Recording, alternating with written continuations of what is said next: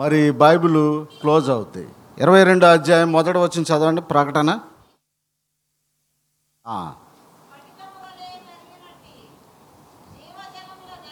నది చాలండి.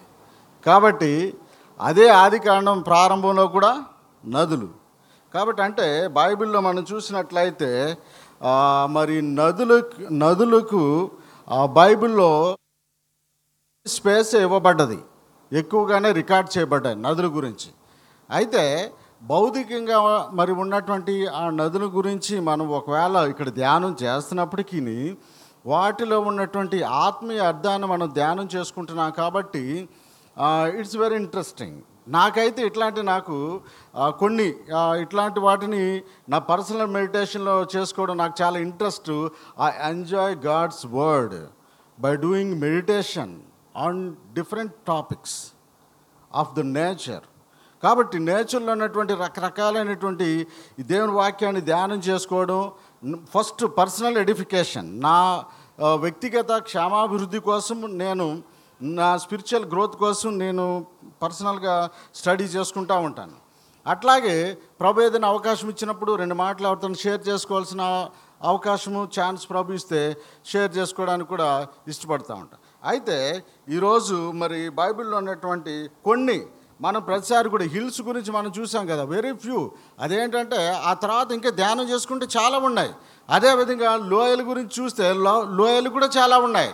అవే కాదు, అట్లాగే ఏంటంటే కొన్ని ఈరోజు మరి నదుల గురించి మనం చూద్దాము.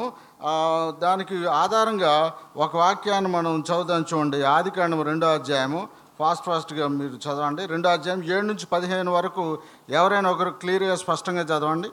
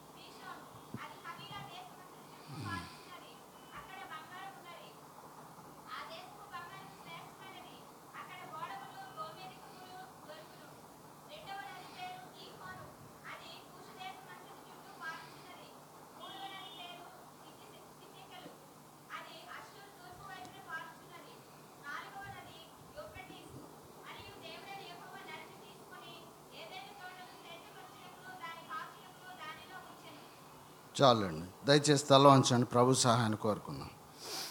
ప్రేమగల మా పరలోకపు తండ్రి, మహోన్నతుడు అయిన మా దేవా, పిచ్చుకుల్లాంటి మమ్మను మీరు జ్ఞాపకం చేసుకుని మీ బలిపీఠం యొద్ద ప్రభా మాకు నివాసాన్ని ఏర్పాటు చేసి, ఇదిగో తండ్రి నాయన, గాలికి గాలి వానకు కొట్టబడుతున్నటువంటి మమ్మను మాకు ఒక ఆశ్రయపురాన్ని మీరు ఏర్పాటు చేసుకున్నందుకై చేసినందుకై మీకు వందనాలు ప్రభా. ఇదిగో మీరు మమ్మల్ని రక్షించారు, స్థిరమైన జీవితాన్ని మీరు మాకు అనుగ్రహించినందుకై వందనాలు. మా హృదయాల్లో మా కుటుంబాల్లో మీరు మాకు ఇచ్చిన సమాధానాన్ని బట్టి మీకు వందనాలు ప్రభా. ఇదిగో మిమ్మల్ని స్తుతించడానికి ఆరాధన చేయడానికి ఇచ్చినటువంటి సమయాన్ని బట్టి మీకు వందనాలు ప్రభా. ఇదిగో తండ్రి నాయన, మీరు మాకు ఇచ్చిన దానిలో నుంచి కొంత భాగము ఇదిగో తండ్రి నాయన కానుకల రూపంలో తీసుకొచ్చి తీసుకు మీ మందిరాన్ని తీసుకురావడానికి ఇచ్చిన కృపను బట్టి వందనాలు. ఇదిగో తండ్రి నాయన, మరి ప్రతి బిడ్డను ప్రభు వారు తెచ్చిన విలువైన కానుకలు కూడా దీవించి తిరిగి అనేక రెట్ల ఆశీర్వాదాలు దయచేయండి. మా మధ్యలో మీరు ఉంచినటువంటి బలను బట్టి వందనాలు.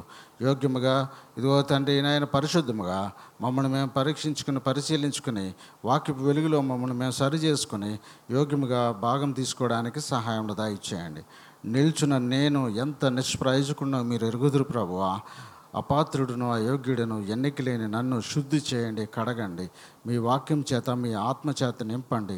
నాకు కావాల్సిన మాటలు అనుగ్రహించండి, మాకు కావాల్సిన మాటలు దయచేయండి ప్రభా. ఇదిగో మీద ఆశలు ప్రభా, వెళ్ళిన చోట మీరు నిలవబెట్టండి, బహుగా వాడుకొనండి. నువ్వు అనేకులకి ఆశీర్వకరంగా చేసి మీరే మహిమ పొందమని.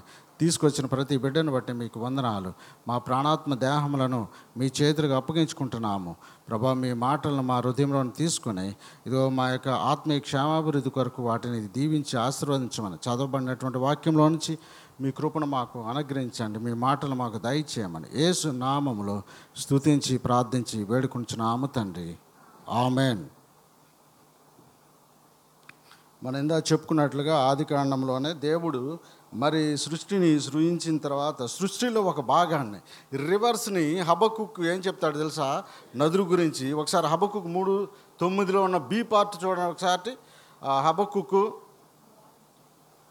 మూడో అధ్యాయం తొమ్మిది అందులో ఉన్నటువంటి రెండో లైన్,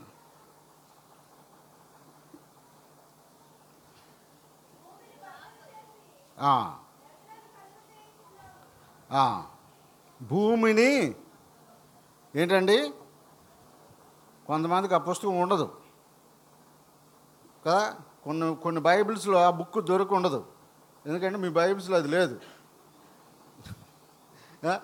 హబక్కుకు అంటే ఒక అన్న ఫాస్ట్గా క్రొత్త నిబంధనలో ఎదిగేస్తున్నాడు అనమాట. ఎవరంటే సంఘ పెద్ద, నా ప్రక్కన కూర్చున్నాడు నా చిన్నప్పుడు సండే స్కూల్లో. నేను అన్నా నేను అన్నాను అంకుల్ ఇక్కడ ఉండదు అంకుల్, క్రొత్త పాత నిబంధనలో ఉంటుంది. ఏ అలవాయి నాకు తెలుసు అన్న, చెయ్యి ఇట్టో గంటి పాత్ర క్రొత్త నిబంధనలు ఎదుగుతూ ఉన్నాడు. ఎతుక్కో అన్న, అప్పుడు కూడా ఫాస్ట్ చిన్నవాడిని కదా అప్పుడు. ఏ అట్లా కొంతమందికి అది ఎక్కడుందో అదో పెద్ద పజిల్ అన్నమాట.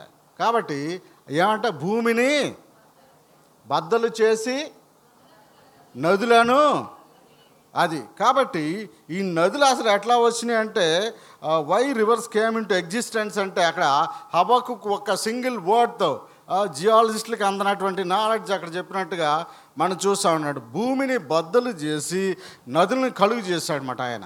అయితే దానిలో ఒక పార్ట్ ఏంటంటే, ఇక్కడ మనందరూ కూడా తెలుసు గార్డెన్ ఆఫ్ ఈడెన్ ఏంటి, మరి ఏదైనా వనమును దేవుడు సృష్టించి మరి కలుగు చేసి, అది దేనికోసం అంటే for the well being of man, first man Adam.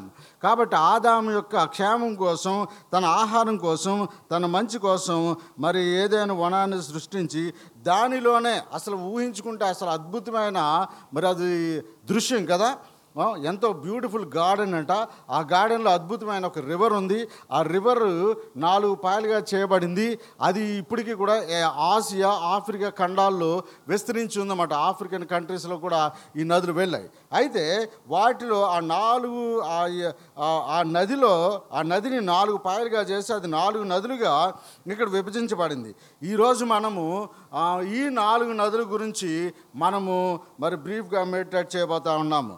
మొదటిగా మనం చూసినట్లయితే ఇక్కడ పదహారు పదిహేనవ వచనంలో మనం చూస్తే ఒక మరి ఎవరు ఆదాముకి ఒక బాధ్యత అప్పగించినట్లుగా దేవుడు మనం చూస్తూ ఉన్నాం. ఏంటి ఆ బాధ్యత? పదిహేనవ వచనంలో ఏదైనా తోటను సేద్యపరచడానికి, కాయడానికి. అర్థమైందండి? రెస్పాన్సిబిలిటీ. దేవుడు మనిషిని సోమరులాగా చేయలేదు, మనుషులు సోమరుగా ఉండడానికి వీలు లేదు. We must do something for good. మనం ఏదైనా చేసామంటే అది మంచి కోసం ఏదో ఒకటి చేయాలి తప్ప ఖాళీగా సోమరులుగా మనం ఉండకూడదు. దేవుడు ఆదిలోనే అన్నీ ఉన్నాయి. ఏది? ఆదాము కష్టపడకుండానే తనకు అన్నీ దేవుడు సృజించినప్పటికీ కూడా దేవుడు ఏమంటా ఉన్నాడు, నువ్వు దీన్ని ఏం చేయాలి, ఏదైనా వనాన్ని ఈ తోటను ఏం చేయాలి, సేద్యపరచాలి. You cultivate. రెండవది ఏంటి? You God it. దాన్ని నువ్వేం చేయాలి, కాయాలి. అది బాధ్యత. కాబట్టి ఇక్కడ కూర్చున్నటువంటి చిన్నవాళ్ళు, పెద్దవాళ్ళు, మరి ప్రతి వారికి కూడా ఇక్కడ నిల్చున్న నేను, మనందరికీ కూడా God has given us some responsibility according to our age and stage. కాబట్టి మనకి ప్రతి వారికి కూడా ఒక రెస్పాన్సిబిలిటీ ఇచ్చాడు దేవుడు. స్టూడెంట్ అయితే నీ నీ బాధ్యత ఏంటి? నీ బాధ్యత ఏంటి? టీవీ చూడటం, సీరియల్ చూడటం ఏ బాధ్యత? సెల్ ఫోన్ ఎత్తుకోవడం, ఫ్రెండ్స్తో తిరగడం మన బాధ్యతలు కదా. కాబట్టి మన రెస్పాన్సిబిలిటీ ఏంటి? ఒక మదర్గా, లేకపోతే ఒక ఎంప్లాయీగా, లేదా ఒక ఫాదర్గా, ఒక మరి లేదా ఒక సన్, ఒక డాటర్గా మన యొక్క బాధ్యతలు ఏంటి? రెస్పాన్సిబిలిటీస్. ఎవ్రీబడి ఎవ్రీబడి మన అందరికీ కూడా బాధ్యతలు ఉన్నాయి. ఆ బాధ్యతలను గుర్తు చేసుకుంటూ ఇప్పుడు ఒకసారి ఈ నాలుగు నదుల గురించి మనం చూద్దాం. మొదటిగా మనం చూసినట్లయితే పదకొండవ వచనం నుంచి ఈ నదుల గురించి చెప్పబడతాం. చూడండి, ఏంటది? మొదటి దాని పేరేంటి? పీషోన్. మొదటి దాని పేరు పీషోన్. పీషోన్ అంటే ఇంక్రీజ్ అని అర్థం. మీనింగ్ ఏంటి? పీషోన్ అంటే ఇంక్రీజ్. ఇంక్రీజ్ అంటే వృద్ధి అని అర్థం అన్నమాట. ఏంటది? వృద్ధి. కాబట్టి ఇక్కడ మనం చూసినట్లయితే ఇప్పుడు ఈ ఉదయకాల సమయంలో God is inviting us to the river of Pishon. కాబట్టి దేవుడు మనల్ని వృద్ధి చేయాలి అన్నటువంటి ఉద్దేశంతో, మనకు వృద్ధి కలగ చేయాలనేటువంటి ఉద్దేశంతో మరి దేవుడు మనల్ని మరి నది వద్దకు తీసుకొస్తున్నట్టుగా మనం చూసాము. ఇంక్రీజ్, నేను నిన్ను వృద్ధి పొందింతును అన్నటువంటి మాటలు మనకు తెలుసు. వృద్ధి అన్నది కేవలము మన చదువును బట్టో, మన ఉద్యోగాలను బట్టో, మన ప్రయాసను బట్టో కాదు, కానీ వృద్ధి అన్నది దేవుని ద్వారా కలుగుతుంది. హెచ్చు యెహోవా వలన కలుగును, డెబ్బై ఐదో కీర్తనలో రాయబడి ఉంటుంది. కాబట్టి వృద్ధి కోసము దేవుడు లేకుండా ప్రయాసపడినా వేస్టే. You can do nothing without me. నాకు వేరుగా ఉండి మీరేమియూ, యోహాను సువార్త పదిహేను అధ్యాయంలో రాయబడి ఉంటుంది. ఒకవేళ మనం అవర్స్ టుగెదర్ కష్టపడుతున్నప్పటికీ కూడా మనకు వృద్ధి కలగాలని, మన వృద్ధి కోసము ఎంతో ప్రయాసపడుతూ ఉంటాడు. ఒక వ్యక్తి ఉదయాన్నే బయలుదేరి రాత్రి ఎప్పుడో చాలా కాలము, చాలా టైం అయిపోయి లేట్ నైట్ వస్తాడు, ఎంతో కష్టపడుతూ ఉంటాడు, కానీ వృద్ధి కలగదు. అరే ఎంతో ప్రయాసపడుతున్నాను అంటాడు, కానీ ఇక్కడ డెబ్బై ఐదో కీర్తన ఏమనుందంటే, మరి తూర్పు నుండి ఆయనను, పడమటి నుండి ఆయనను, అరణ్యం నుండి ఆయన వృద్ధి కలగదు, కానీ యెహోవా వలనయే హెచ్చు కలుగును అని వ్రాయబడింది. కాబట్టి హెచ్చు అన్నది మనకి దేవుని ద్వారానే. కాబట్టి ఈ నది అనుభవం ఏంటంటే, దేవుడు ఈ పీషోన్ అనేటువంటి ఈ నదిని అక్కడ క్రియేట్ చేయడానికి, మరి ఆ పీషోన్ అంటే ఇంక్రీజ్, మనం వృద్ధి చేయాలి. దేవుని దేవునిలోనే వృద్ధి వృద్ధి ఉంది. అపవాదులు ఏముందంటే మరి డిక్రీజ్, దానికి తెలుగు మాట ఏంటి? వృద్ధి అంటున్నాము. మరి మరి క్షీణత, ఏది? అపవాది యొద్ద క్షీణత ఉంది, వృద్ధి అన్నది దేవుని యొద్ద ఉన్నది. చూడండి ఒకసారి ఆదికాండం పదిహేడు రెండో వచనం చదవండి ఎవరైనా. ఆదికాండము పదిహేడు రెండో వచనం.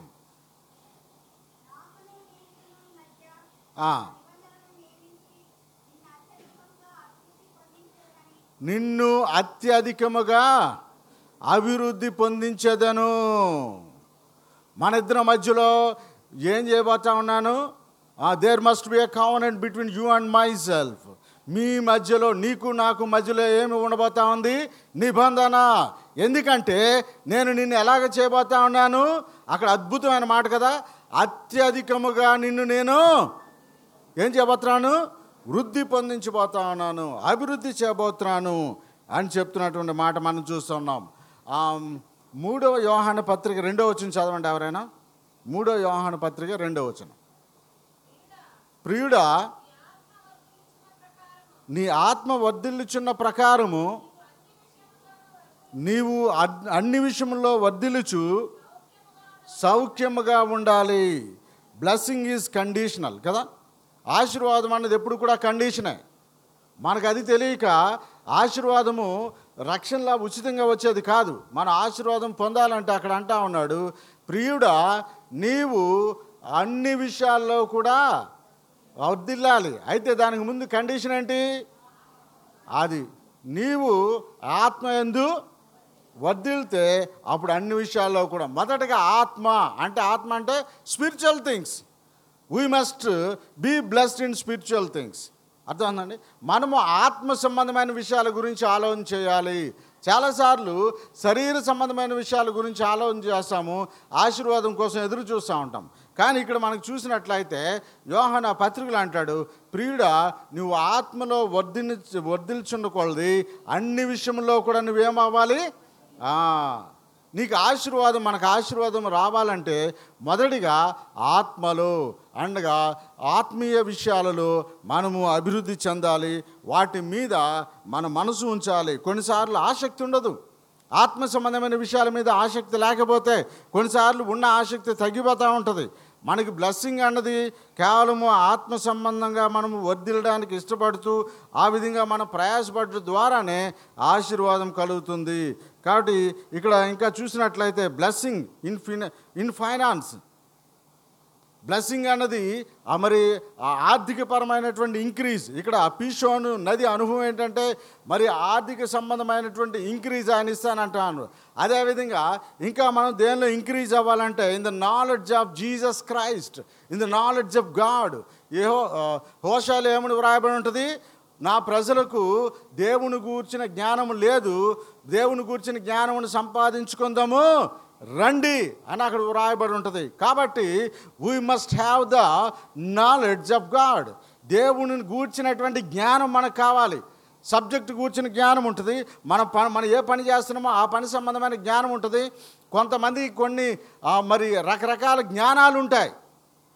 వర్క్కి సంబంధించి వర్క్ రిలేటెడ్ నాలెడ్జ్ ఉంటుంది కొన్నిసార్లు, లేకపోతే మరి సరౌండింగ్స్ మీద అవేర్నెస్ బాగుంటుంది. అయితే దేవుడు మనల్ని ఏం కోరుతా ఉన్నాడంటే ఉదయకాల సమయంలో we should be increased in the knowledge of God. దేవుని యొక్క దేవుని గూర్చిన జ్ఞానములో మనము అభివృద్ధి చెందాలి. కాబట్టి పీషోను నది అనుభవం ఏంటంటే దేవుని గూర్చిన జ్ఞానములో అభివృద్ధి చెందాలని, ఆత్మ సంబంధమైన విషయాల్లో మనము అభివృద్ధి చెందాలని, మన కుటుంబ మరి రిలేషన్షిప్ రిలేషన్షిప్లో కూడా మనం అభివృద్ధి చెందాలి.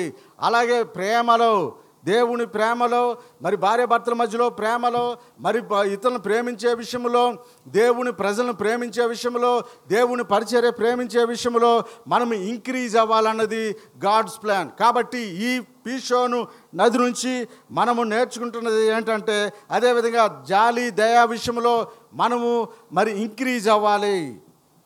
ఇతరుల విషయంలో జాలి, కంపాషన్, లవ్, ఇలాంటి విషయాల్లో కూడా మనం ఇంక్రీజ్ అవ్వాలి. మనం ఇంక్రీజ్ అయ్యిందల్లా దేని విషయంలో అంటే భౌతిక సంబంధమైన విషయాల్లో ఇంక్రీజ్ అయ్యాం, కానీ ఆత్మ సంబంధమైన విషయాల్లో ఏమైనా ఇంక్రీజ్ అయ్యామా? ఇంతకుముందు గంట బైబిల్ చదివేటువంటి వ్యక్తివి ఇప్పుడు రెండు గంటలు చదువుతున్నావా? ఇంతకుముందు అరగంట ప్రార్థన చేసే వ్యక్తి ఇప్పుడు గంట ప్రార్థన చేస్తున్నామా? ఇంక్రీజింగ్లో ఉన్నామా డిక్రీజ్? గ్రాఫ్ గీసుకోండి, పెన్ను పేపర్ తీసుకోండి అని అన్నాను అనుకోండి, మన గ్రాఫ్ ఎటు వెళ్తుంది? అటు ఆకాశం వైపు వెళ్తుందా, లేకపోతే అడుగులు అడుగులు ఏది బోరు తవ్వినట్టుగా భూమి కిందకి వెళ్తుందా గీత? కాబట్టి ఎటు వెళ్తూ ఉంది? మనం దేనిలో ఇంక్రీజ్ అవుతా ఉన్నాం? Yes, we have knowledge. కొన్ని విషయాల్లో నాలెడ్జ్ ఉంది. ఆ నాలెడ్జ్ని బట్టి మన మీద ఉప్పొంగిపోవాల్సిన అవసరం లేదు. నేను ఉప్పొంగక అంటాడు. వీ షుడ్ మనం ఏంటంటే నెబుకద్నెజరు గురించి వాక్యంలో ఉంటుంది, బెల్షాజరు గురించి వాక్యంలో ఉంటుంది, అతడు మనసును అణుచుకొనక. అణుచుకోవాలి, అర్థమవుతుందండి. కాబట్టి ఈ పీషోను అనుభవం ఏంటంటే మనము ఆత్మ సంబంధ విషయాలలోను, దేవుని వాక్య ధ్యానములోను, మరి ఈ విధంగా దేవునితో సమీపంగా intimacy with God, closer intimacy, మరి రైట్ రిలేషన్షిప్ విత్ గాడ్, వీటిలో మనం ఇంక్రీజ్ అవుతా ఉన్నామా? ఈ నదిని దేవుడు మరి ఏం ప్రభు ఏమన్నాడంటే పీషోన్ అంటే ఇంక్రీజ్. ఈ నది ద్వారా ఈ విషయాలు మనం నేర్చుకుంటాం. తర్వాత come to the second river, రెండో నది ఏంటి చూడండి అక్కడ దయచేసి. రెండో నది పేరేంటి? గీహోను, గీషోను. ఈ గీహోను గీషోను గీహోను ఈ గీహోన్ అనేటువంటి నదికి దీని మీనింగ్ ఏంటంటే మరి బర్స్టింగ్ ఫోర్త్ అంటే ఉప్పెన. ఏంటది? రెండవది ఏంటది? ఈ గీషోన్ అంటే బర్స్టింగ్ ఫోర్త్ అంటే ఉప్పెనలాగా, తుఫాన్ లాగా మరి ఒకేసారి రావడం మాట. అట్లాగా ఆ నది ప్రవహిస్తూ ఉంటుంది. అయితే దీని నుంచి మనము కొన్ని విషయాలు నేర్చుకోవాల్సిన వారమై ఉన్నాము. ఈ ఉప్పెన అంటే ఏంటంటే దేవుని యొక్క ఆత్మశక్తి ప్రభావం. అది మనం ఎక్కడ చూసాము? న్యూ టెస్టమెంట్లో ఎక్కడ స్టార్ట్ అవుతుంది?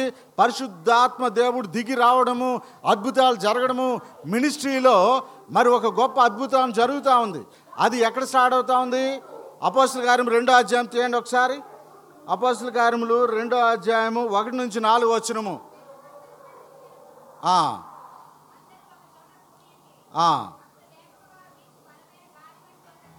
అది ఇక్కడ షీహోన్ అంటే అర్థం మాట ఏంటంటే అది బల ఏంటి ఆ మాట చదవండి దయచేసి.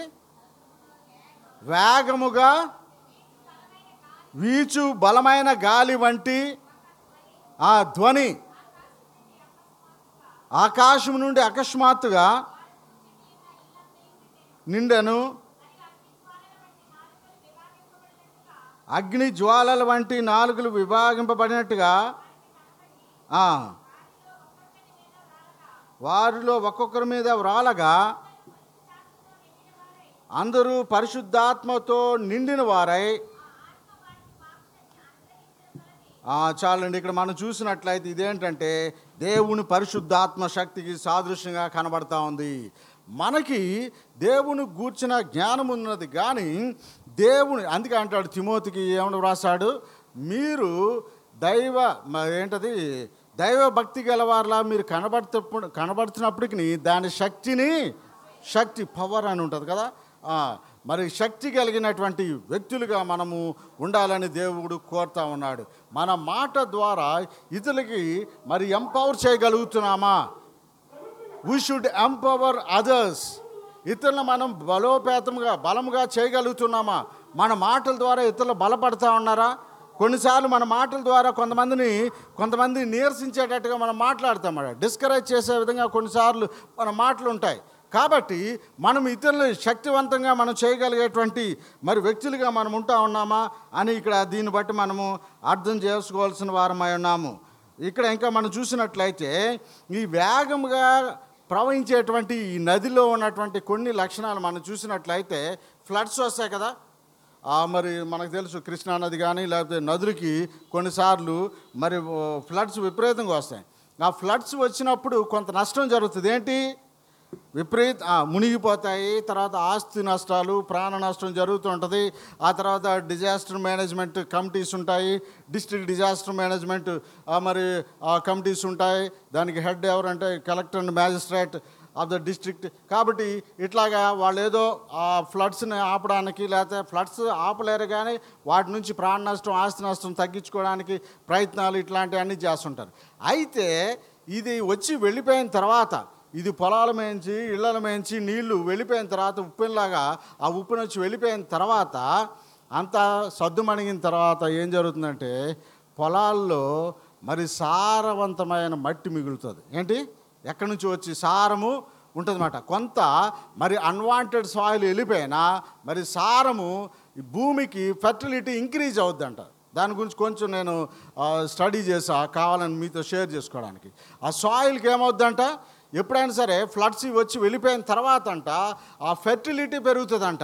లేకపోతే దానిలో ఉన్నటువంటి మరి ఆ సారము భూసారము మరి పెరుగుతుంది అని మరి జియాలజిస్టులు చెప్తారు. కాబట్టి అదేవిధంగా మరి ఈ నది అనుభవం ఏంటంటే ఈ గీహోను ఆ యొక్క అనుభవంలో మనం చూసేది ఏంటంటే మరి మనకు సారము పెంచడం కోసము పాతవి అన్నీ కూడా కొట్టుకుపోతాయి. ఏంటి?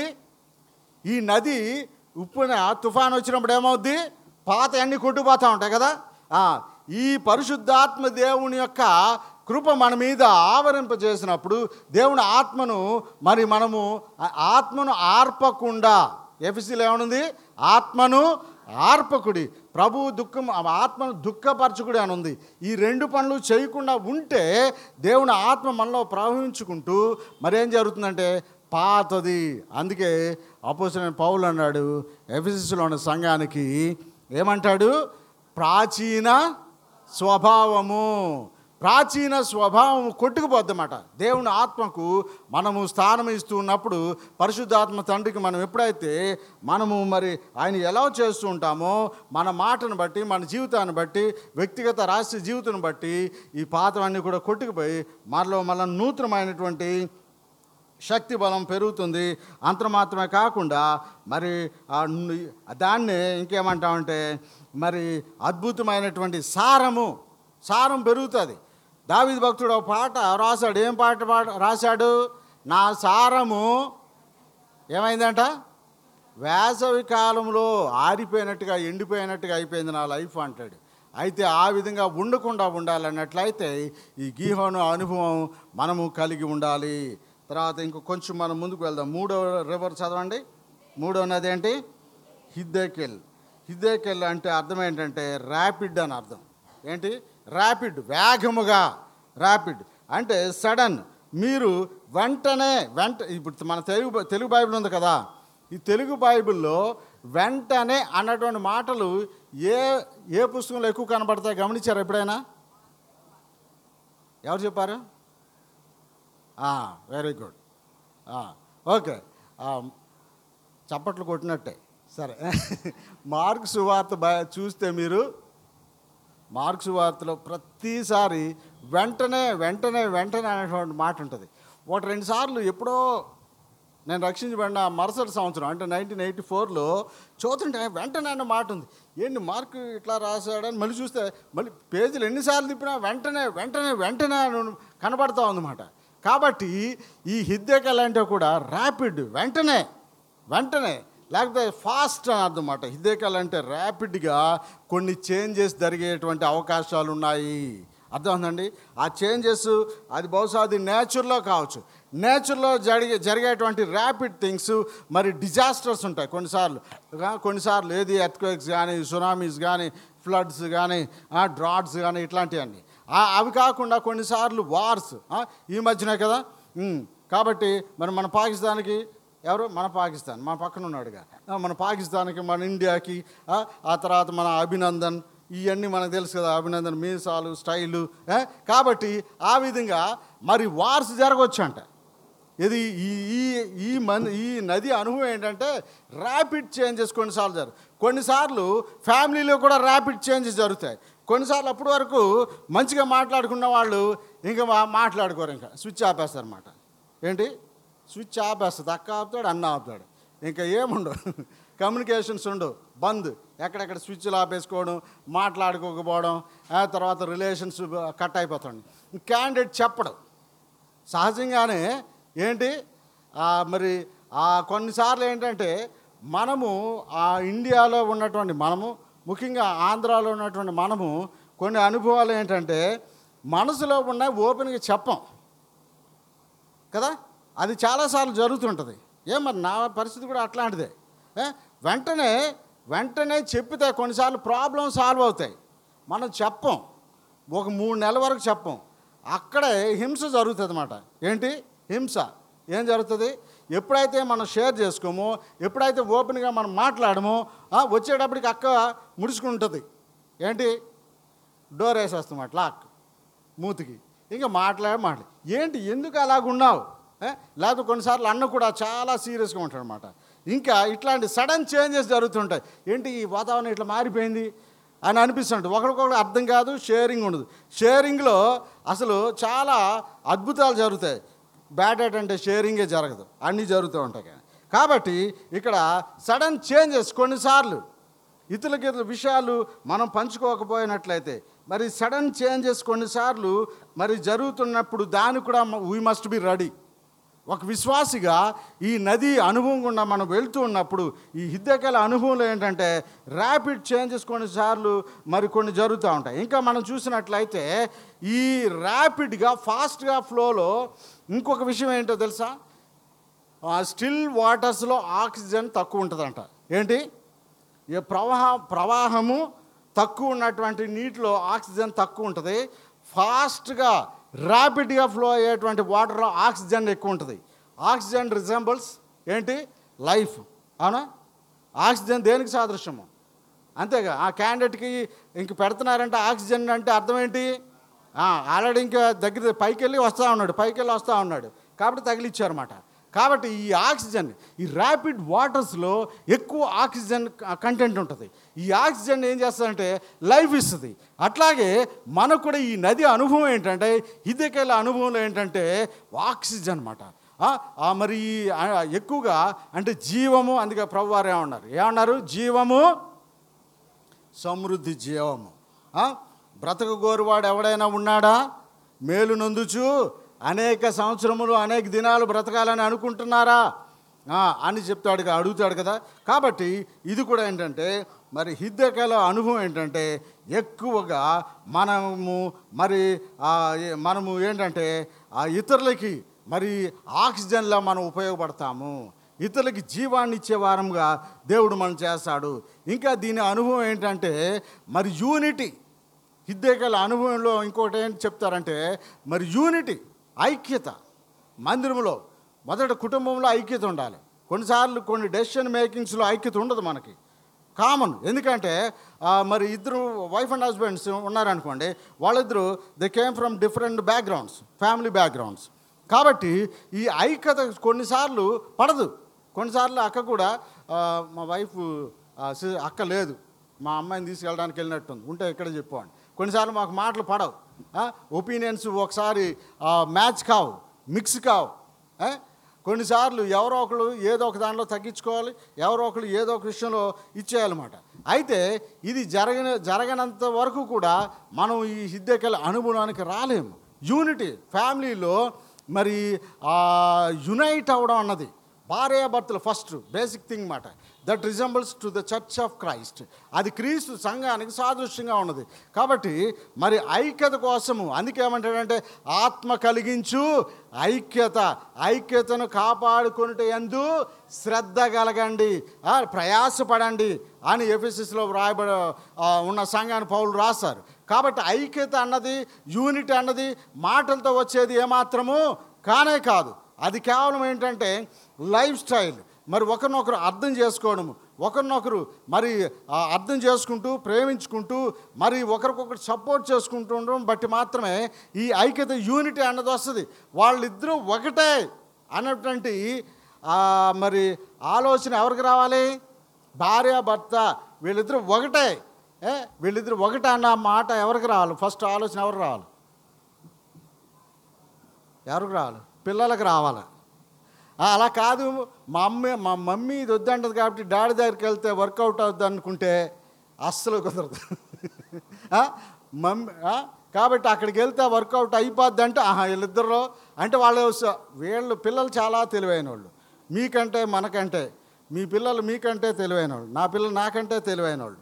కాబట్టి వాళ్ళు సెన్స్ చేస్తారన్నమాట, ఆహా ఇది డాడీ దగ్గర వర్కౌట్ అవ్వదు, లేకపోతే ఇది మమ్మీ దగ్గర వర్కౌట్ అవ్వదు, కాబట్టి మనకి ఇంకొక స్పేస్ ఉంది, అక్కడికి ఇంకోళ్ళ దగ్గరికి వెళ్ళొచ్చు అని అనుకుంటారు. అయితే అసలు వీళ్ళిద్దరూ ఒకటే అనుకోండి, వీళ్ళిద్దరూ వేస్ట్ ఫెలోస్ అనుకోవాలి. పిల్లలు ఏమనుకోవాలి? వీళ్ళిద్దరూ వేస్ట్ ఫెలోస్. ఏంటంటే మా మమ్మీ ఏమంటుందో ఇంకా అదే మాట మా డాడీది, కాబట్టి ఇంక నో రికమెండేషన్స్ అని అనుకునేటంత ఐక్యత ఉండాలి. అది రావడానికి ఎంత టైం పట్టొచ్చు? ఒక భక్తుడు ఒక ఆయన అంటున్నాడు, ఆయన రీసెంట్గా చనిపోయారు తెలుసు, మచిలీపట్నంలో. పేరు కూడా చెప్తానులేండి, మీ అందరికీ తెలుసు, దేనబంధు గారు. ఒకసారి ఏదో విషయం మాట్లాడుతున్నా, నేను వెళ్ళి కూర్చుంటే అన్నాడు, ఫిలిప్ నీకు ఒక విషయం చెప్పాలనుకున్నాను నేను అన్నా. ఏంటి సార్ అన్న అంటే, మాకు మ్యారేజ్ అయ్యి ఫార్టీ సెవెన్ ఇయర్స్ అయింది, ఇప్పుడిప్పుడే మా వైఫ్ నేను అర్థం చేసుకుంటున్నాను, ఇప్పుడే మాలో ఐక్యత కలుగుతుంది అంటే ఆయనకి ఇలాగ దండం చేతులెత్తి, సార్ మీకే ఇంత అయితే మరి మా పరిస్థితి ఏంటంటే, లేదు నువ్వు కూడా ప్రేయర్ చేసుకుంటా అని ముందే చెప్తున్నాను నీకన్నా. అట్లాగా సంవత్సరాలు సంవత్సరాలు గతించిపోయినా ఐక్యతలు మరి ఇట్లాంటివి మనకు నెమ్మది నెమ్మదిగా నెమ్మది నెమ్మదిగా అడ్జస్ట్మెంట్ మాట. లైఫ్ అంటేనే అడ్జస్ట్మెంట్గా.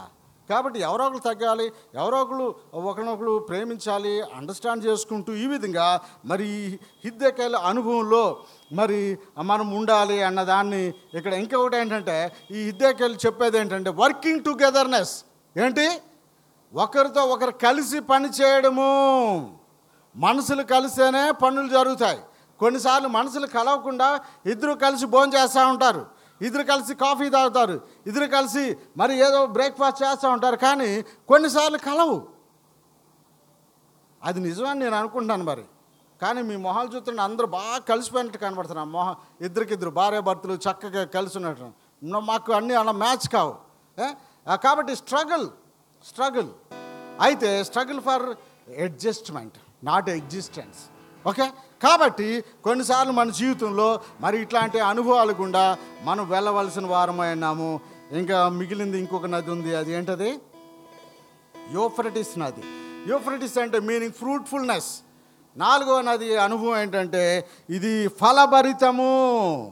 దేవుడు ప్రతిసారి కూడా. అయితే ఇక్కడ మనం అర్థం చేసుకోవాల్సింది ఏంటంటే ఈ మొదటి మూడు నదుల అనుభవం మనుషులు మనం ఎవరూ కోరుకోం, కానీ మనకు కావాల్సింది ఏంటి? ఈ నాలుగో నది అనుభవం కావాలి. ఏంటి? ఆ యూఫ్ర యూఫ్రటీస్కి వెళ్తామన్నా మేమందరం యూఫ్రటీస్కి వెళ్తా ఉంటారు. ఈ ముందు ఈ రెండింటికి ఈ మూడింటికి వెళ్తేనే యూఫ్రటీస్కి వెళ్ళేది. కాబట్టి అందుకే బైబిల్లో నాలుగోదిగా రికార్డ్ చేశారు ఇక్కడ. ఫస్ట్ రివర్ ఏంటి? ఏంటది?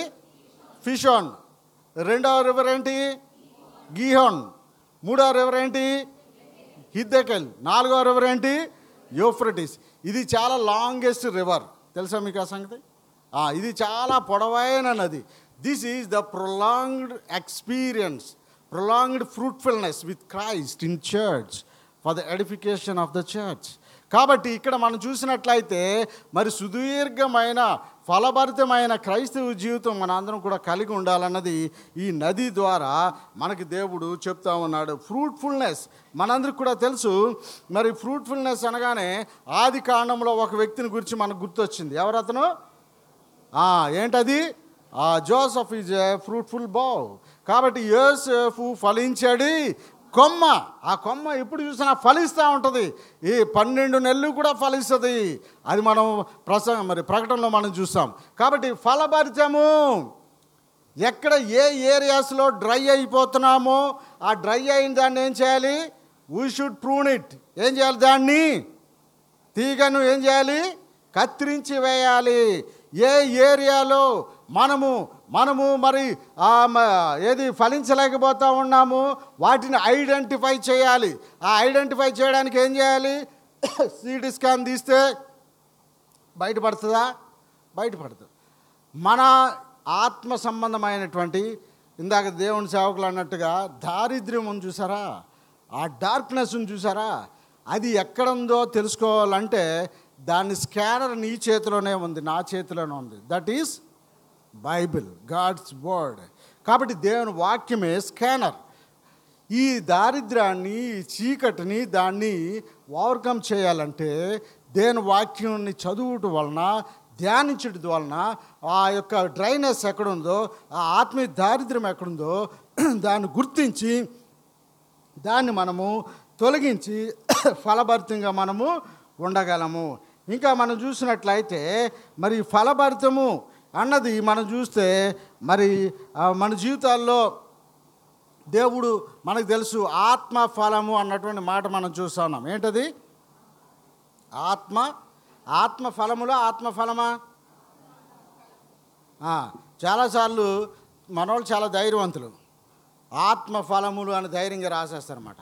అక్కడేమనుంది గలతీయులు రాసిన పత్రికలో? ఆత్మ ఫలము ఏమనగా అని. అందులో ఎన్నున్నాయి? మళ్ళీ ఎన్నున్నాయి? తొమ్మిది. ఓకే, తొమ్మిదేనా? ఫలమైతే ఎన్ని? ఒకటే. దానిలో ఎన్నున్నాయి అంటే ఏంటి? అంజూరుకాయ ఉంది కదా, అంజూరం. అంజూరాన్ని ఓపెన్ చేస్తే ఎట్లా ఉంటుంది? గదులు ఉంటాయి. ఉంటాయా ఉండవా? గదులు ఉంటాయిగా. లేయర్స్కి కొన్ని లేయర్స్ మధ్యలో ఉంటాయా లేదా? రూమ్స్, డిఫరెంట్ రూమ్స్ ఉంటాయిగా. అది మాట. కాబట్టి మరి మనము కూడా ఏంటంటే, అంటే ఆత్మ, దేవుని ఆత్మ ఒక్కటే, తొమ్మిది కాదు. ఓకే, అయితే ఏంటంటే పరిశుద్ధ ఆత్మ తండ్రిని మనం హృదయంలో కలిగి ఉండడం ద్వారా ఆ ఆత్మ అంటే ఏంటంటే outcome of the spirit, Holi spirit. అదేంటి? బై ఆ ప్రోడక్ట్స్ ఎన్ని వచ్చినాయి బయటికి? తొమ్మిది వచ్చినాయి మాట. ఆ తొమ్మిదిలో అసలు ఎన్ని ఉన్నాయో మనం చూసుకోవాలి. తొమ్మిది అని మనం చెప్తున్నాం కదా, ఆ తొమ్మిది చదువుకుంటే ఒకసారి చదవండి. ఒకసారి ప్రేమ. ఫస్ట్ ఏంటి? అసలు ఏమి లేదో అదే ఉంది ఫస్ట్. మనం పూరు, ఎందులో పూరు అంటే అందులో పూరు. కాబట్టి ఆ ప్రేమ, ఇది కూడా కొంచెం డౌటే. సంతోషానికి బదులు టెన్షన్ ఎక్కువ ఉంటుంది మన కదా. మనం ఒకసారి ఈ ట్వంటీ ఫోర్ అవర్స్ని మనం కూర్చుని అనలైజ్ చేసుకుంటే, ఒకసారి మనం షీట్లో రాసుకుంటే, ఒకసారి మనం ఒక రిట్రీట్, మనం వన్ డే ఒక వన్ డే కూర్చుందాం ఫ్యామిలీస్గా కూర్చుని మనం చూసుకుంటే ఇరవై నాలుగు గంటల్లో సంతోషంగా ఉన్న టైం ఎన్ని నిమిషాలు, ఎన్ని గంటలు? విచారంతో, భవిష్యత్తు కూర్చుని విచారం కానీ, లేకపోతే టెన్షన్, లేకపోతే హర్రీ మాట, త్వరగా చేయాలి అన్నటువంటి, లేకపోతే ఏదేదో ఆలోచన చేయడం, ఒత్తిడి, మానసిక ఒత్తిడి, వీటికి ఎక్కువ టైం దేనికి మనము మన జీవితంలో ఆ ట్వంటీ ఫోర్ అవర్స్లో మనం కేటాయిస్తున్న ఉంటుంది hour.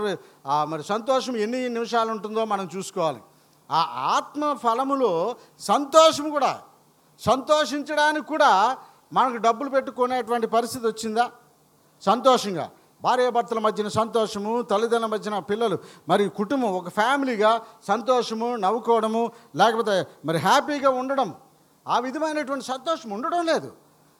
Because of our busy schedules, because of our business. మరి ఆ ఎక్కువ టైము మనం బిజినెస్కి అంటే అటు చదువుకో, ఉద్యోగానికో, వచ్చిన తర్వాత కూడా ఆలోచన. ఇప్పుడు మాది ఉందనుకోండి, వరల్డ్ విజన్ అంటాం.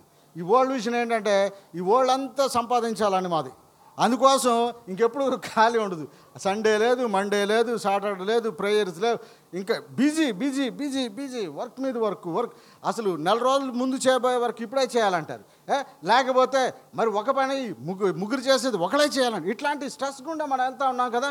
కాబట్టి ప్రభువుని అడుగుదాం, ప్రభువా ఈ సంతోషం అనే ఫలము అందు ఫలం ఎక్కడుంది నాయన, దాని కోసం ఎక్కడుందో తెలియట్లేదు కదా. కనీసం కేఎఫ్సీకి వెళ్ళినా దొరుకుతుందేమో నాయన అనుకుని కొన్నిసార్లు అటెండ్ వెళ్తామేమో, సరన్ స్పైస్కో ఎక్కడికి పోయి కాసేపు. కాబట్టి సంతోషం అనేది ఒక ఫలం. మూడో చదవండి, సమాధానము, peace with God, peace with people people peace among us, దీర్ఘశాంతము. అది మచ్చుకు కూడా లేదు. ఆ దీర్ఘశాంతం ఎక్కడుంది? అందరికీ బీపీ లేక ఫుల్ బీపీ మాట. మనకే బీపీలు ఉన్నాయని బాధపడుతుంటే మన సంతానం ఉంది చూసారా, మనల్ని మించిన కోపాలు వాళ్ళకు వస్తున్నాయి. కాబట్టి దీర్ఘశాంతం ఎక్కడుంది? కాబట్టి దీర్ఘశాంతము, ఆ తర్వాత దయాళత్వము, మంచితనము, విశ్వాసము, సాత్వికము, ఆశా నిగ్రహము, ఇవన్నీ కూడా ఆ ఒక్క ఫ్రూట్లోనే మరి ఇంక్లూడ్ అయినాయి. కాబట్టి ఈ నది అనుభవం ఏంటంటే, ఈ నది అనుభవం, యూఫ్రటిస్ నది అనుభవం ఏంటంటే మరి ఫలభరితము. కాబట్టి మరి ఈ నాలుగు రివర్స్తో పాటు ఇంకా మరి మెడిటేషన్లో చాలా విషయాలు ఉన్నాయి. కానీ జస్ట్ ఒక రెండు విషయాలు ఫాస్ట్గా చదివించి నేను క్లోజ్ చేస్తాను, తర్వాత మెడిటేట్ చేస్తున్నాను. ఇంకొక నలభై ఆరో కీర్తన తీయండి ఒకసారి, నలభై ఆరో కీర్తన నాలుగు.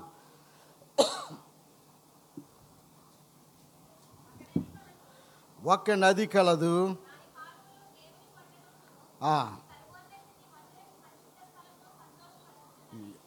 ఒక నది ఉంది, ఆ నది సంతోషాన్ని కలుగజేసేటువంటి నది ఉన్నది.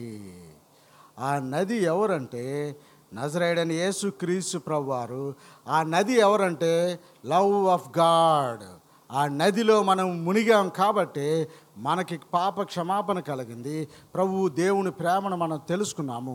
ఇది దేవుని ప్రేమ అనేటువంటి నది. ఆ నదిలోనే మనకి సంతోషం ఉంది. ఒక నది కలదు, దేర్ ఈజ్ ఎ రివర్, ఒక నది కలదు. అద్భుతమైన మాట. చాలా సంవత్సరాల క్రితం ఆ మాటని నా బైబిల్ అండర్లైన్ చేసుకున్నాను. ఆ మాట గురించి అర్థం అప్పుడు నాకు తెలియలే, కానీ ఇదేదో చాలా పవర్ఫుల్ వర్డ్ లాగా అనిపించింది నాకు. ఆ కీర్తన నలభై ఆరు కీర్తనలో నేను చదివినప్పుడు నలభై ఆరు నాలుగులో ఒక నది కలదు. ఆ నది ఏంటంటే అదేం కలుగు చేస్తుందంటే సంతోషాన్ని కలుగు చేస్తూ ఉన్నది. ఆ సంతోషాన్ని కలుగు చేసే నది ఏంటంటే దేవుని ప్రేమ త్రూ జీసస్ క్రైస్ట్, యేసు క్రీస్తు ప్రభు ద్వారా ఈ ఒక నది ప్రవహిస్తూ ఉన్నది. అదే ఆయన రక్తము, అదే ఆయన ప్రేమను చెప్పుకోవచ్చు. ఇంకా మనం చూసినట్లయితే చివరిగా ఉన్నటువంటి ఇంకొక నది, యోహాను సువార్త ఏడో అధ్యాయము ముప్పై ఏడో వచనం చదవండి ఎవరైనా. ముప్పై ఎనిమిది యోహాను సువార్త ఏడు ముప్పై ఎనిమిది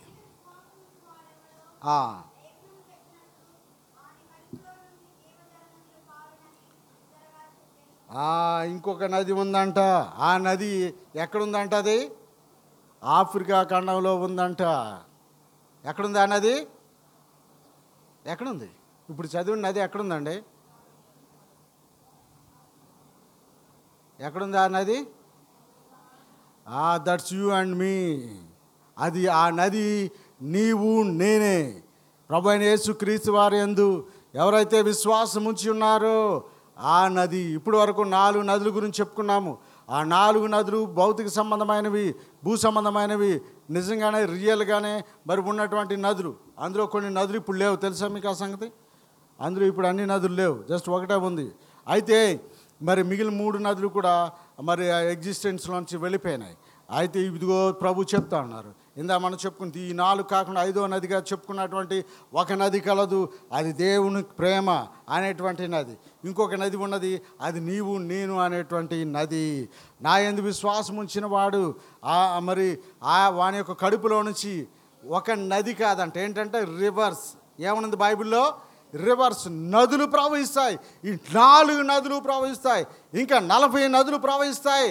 మనం దేవునితో ఉన్నటువంటి రిలేషన్షిప్ని బట్టి ఆ నది ఎక్క మరి ఆ నదులు ఎక్కడి నుంచి అంట? మన కడుపులో నుంచి. గోదావరి ఎక్కడ పుట్టింది?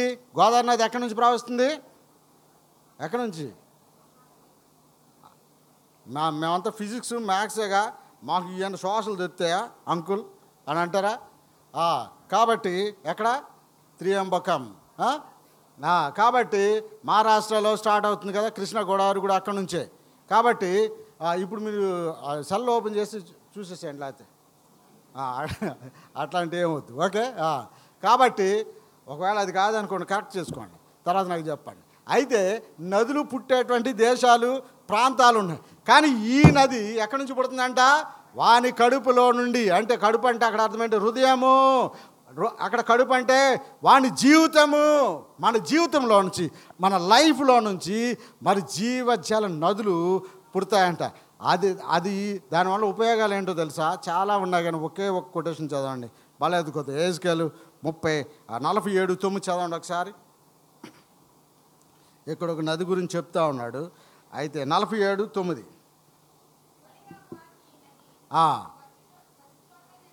ఈ నది ఎక్కడికి వెళ్తే వచ్చి చోటల్లా జలచరములన్నీ బ్రతుకును. అంటే there is life, where there is river, this river there is life. అక్కడ ప్రాణం ఉంది, జలచరాలు బ్రతుకుతాయి. తర్వాత చదవండి, ఈ నీళ్లు అక్కడికి వచ్చటం వల్ల ఆ నీళ్లు మంచినీళ్ళు అయిపోతాయి, సముద్రం నీళ్ళు కూడా మంచినీళ్ళు అయిపోతాయి. కనుక అక్కడ విస్తారమైన చేపలు, అంటే ఆత్మలు, దేవుని. అందుకే చేపలు పట్టే వాళ్ళని ఏం చేశారు ప్రభువారు? మనుషులు పట్టే జాలర్లు. అందుకే విస్తారంగా చేపలు పెరుగుతాయంట. ఎప్పుడైతే ఎవరు హృదయంలో నుంచి దేవుని మరి ఈ జీవ జల నదులు ఊరుతాయో, ఎవరి మాట వలన, పాట వలన, సాక్ష్యం వలన, వాక్యం చెప్పడం ద్వారా, నీ బిహేవియర్ ద్వారా, నువ్వు ఇతరులతో షేర్ చేసుకోవడం వలన, నీ మంచితనం వలన, మన దీర్ఘశాంతం వలన, మన సహనం వలన, మన ప్రేమ వలన, మన కనికరం వలన మరి అనేకులు బ్రతుకుతారు. అది ఎప్పుడైనా చేయగలుగుతున్నామా? ఎవరైనా మన వలన బ్రతుకుతున్నారా? ఇంకా చదవండి, ఈ నది, చూడండి అద్భుతమైన మాట, ఈ నది ఎక్కడికి పారునో అక్కడ సమస్యమును బ్రతుకును. Hallelujah, amen. ఎక్కడికి వెళ్తే మనం అక్కడ ప్రజలు బ్రతకాలే తప్ప, ప్రజలకి మరి వాళ్ళు హట్ అయ్యేటట్టుగా మనం మాట్లాడకూడదు, వారు బాధపడే విధంగా, వారి క్షీణతకు మనం దారి తీయకూడదు, కానీ వారి ఆశీర్వాదానికి. అందుకే అనేక మంది బ్రతుకుతారు అక్కడ, అక్కడ జీవం ఉంది. ద దయచేసి తలవంచండి, ప్రార్థన చేసుకుందాం. బాల్యకు వస్తున్నటువంటి మనము ఈ నాలుగు నదుల అనుభవం కంటే కూడా ఇదిగో చివరి నది అనుభవము, ఇది మన వ్యక్తిగత అనుభవంగా అయి ఉండాలి. ఆ నది ఎక్కడికి ప్రవహిస్తే అక్కడ సమస్తం బ్రతుకుతుంది. మోకరించండి, బాల్యకు కోసం మనం ప్రార్థన చేసుకుందాం.